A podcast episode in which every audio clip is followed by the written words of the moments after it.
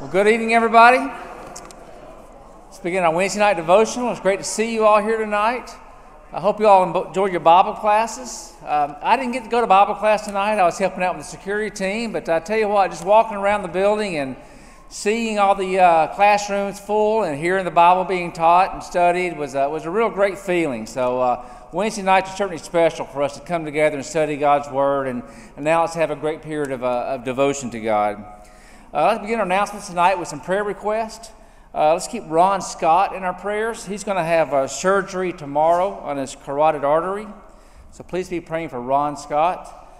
Let's keep Tish Dunning in our prayers. Uh, she's been diagnosed with cancer and will be beginning treatment soon for that. So keep Tish Dunning and her family in your prayers. And let's continue to pray for Nancy Hickman, Hickson, excuse me, who will, uh, is continuing her chemotherapy Let's keep Brandy Ritchie and her family in your prayers over their loss of Michael. Let's keep Donna Osborne, who is in hospice, in our prayers. And Rose Hickman, who is recovering from surgery. Continue to pray for her. And uh, Tommy Kuntz had a stress test, I believe, on Monday. Uh, let's keep Tommy in our prayers. Uh, upcoming events for the congregation, we have several. We've got a lot going on. Uh, we had a really good Monday night for the Master this past, two days ago, and we'll do another one this coming uh, Monday. Uh, be here at uh, 5.30 for a uh, potluck dinner and then various service projects. So uh, show up for that on Monday. Uh, that'll be Monday, March 14th. On Monday, um, excuse me, on Friday, March 25th, we'll have another family game night here at the building. Uh, we'll meet at 6.30 in the fellowship hall and have a, a potluck dinner again and then bring your favorite games, card games, board games, chess, checkers, whatever you like. We'll have a good time of food and fellowship on March 25th. Um, on March 30th, the Memphis School of Pre- Preaching has asked we provide 35 cakes for their annual lectureship. If you want to contribute to that effort, there's a sign up sheet for that in the lobby.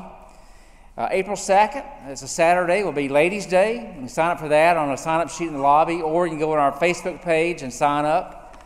And April 3rd, that's a Sunday, we'll have our Lads to Leaders practice. Uh, after our morning service, we'll have a potluck dinner in the fellowship hall.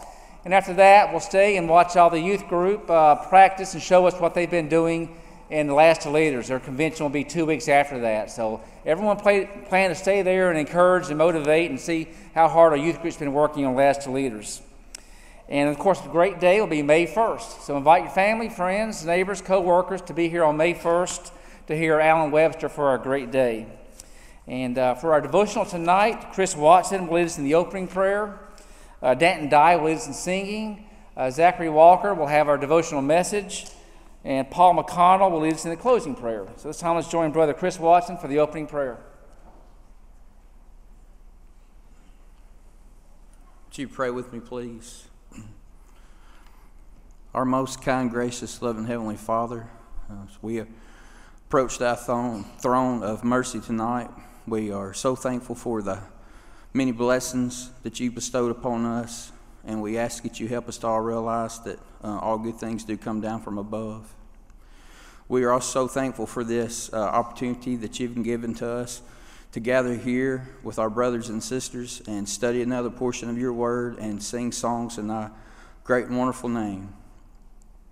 Dear Heavenly Father, we ask you to be with those who are sick and shut in and those of our uh, number who are mentioned uh, and the issues that they're having. Uh, it's our prayers uh, that you will uh, comfort them and guide the doctor's hands that are uh, working with them. And if it be your will, they'll be restored to their normal walks of life.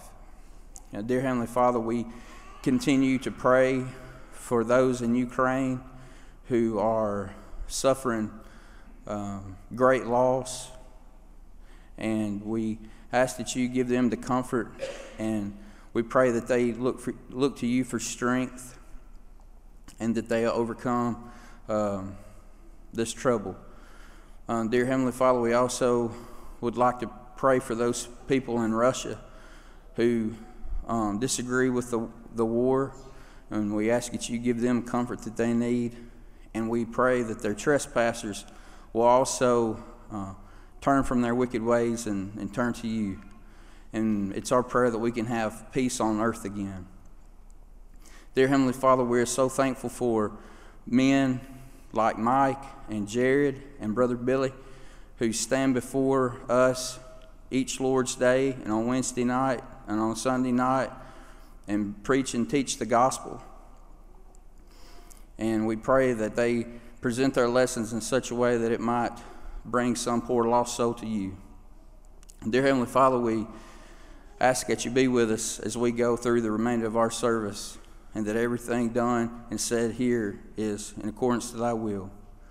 Dear Heavenly Father, we are so thankful for your Son that you sent to die on this cross, die on the cross for our sins. We ask that you forgive us of our sins, and we pray that you hold our shortcomings against us no more. For this is my prayer and our prayer in Christ's name. Amen. Good evening. It's been a minute, so let me knock the rust off real quick. Number 608. He gave me a song, number 608. We'll sing the first and third verse.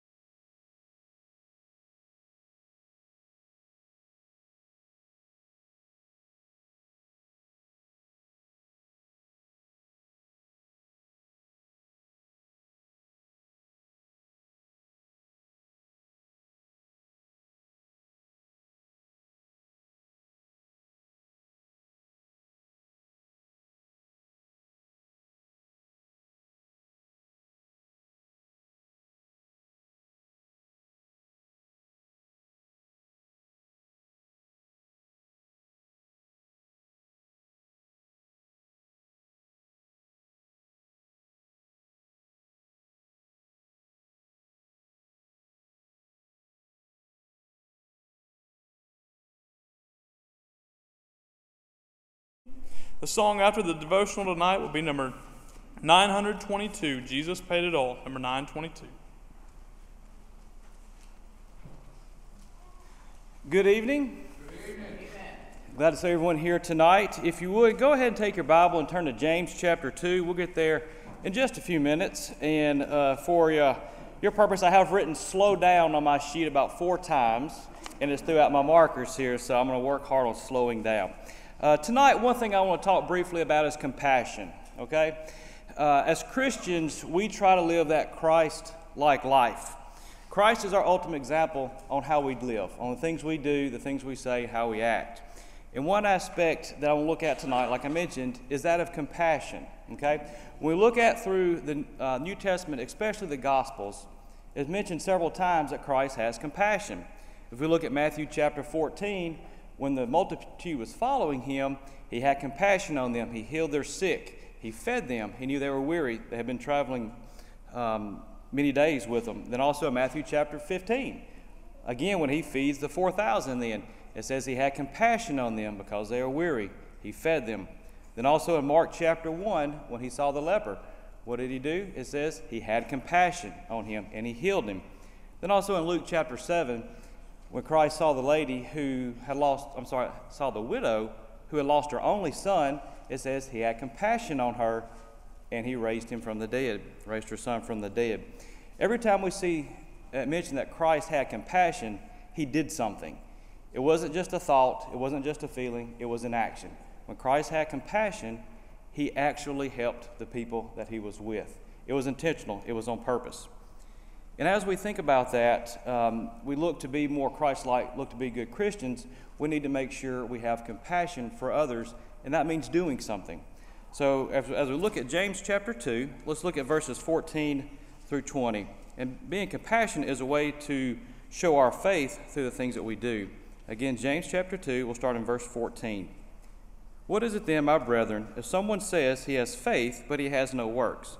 Can that faith save him? If a brother or sister is without clothing and in need of daily food, and one of you says to them, Go in peace, be warmed and be filled, and yet you do, and yet you do not give them what is necessary for their body, what use is that? Even so, faith, if it has no works, is dead, being by itself.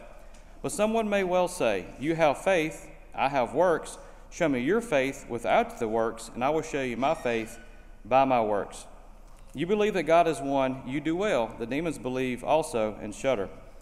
But you are willing to recognize, you foolish follower, that faith without works is useless. For us to be compassionate, we have to do something, and that means being compassionate not just with our family, our friends, our church family, those in our inner circle, but other people that we come in contact with. Those not those who aren't our friends, those who aren't our family, those who aren't Christians. That's part of what we do as Christians because we saw Christ. Christ showed compassion on, as some would say, probably the social outcasts.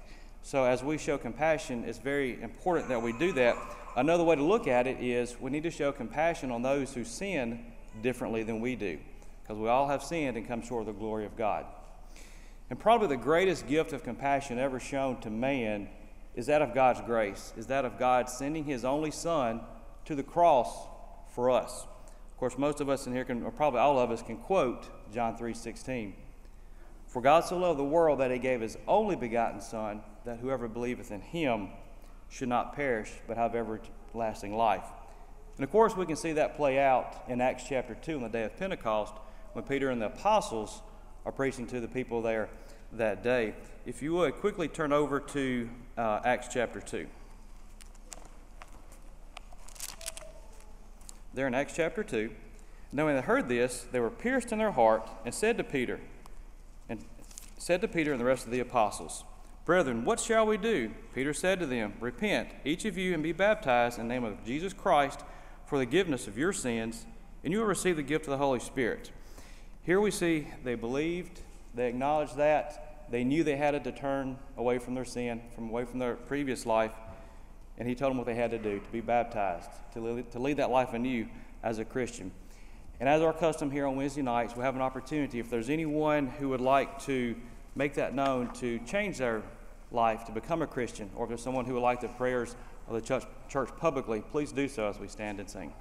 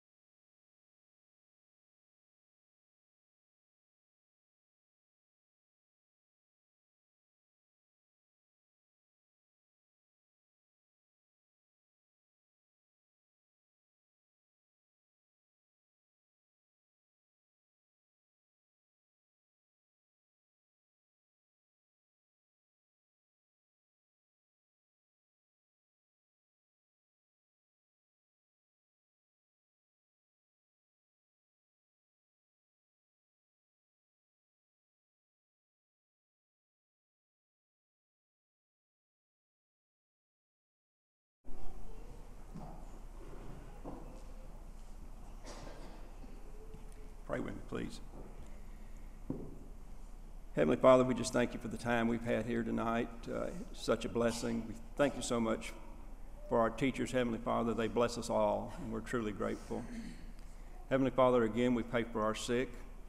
We pray that you will heal them, be with them, give them strength that they need, Heavenly Father. Be with those that, are, that attend with them. Heavenly Father, most of all, we're, we're grateful for our risen Christ and our Savior. And it's in His holy name we pray. Amen.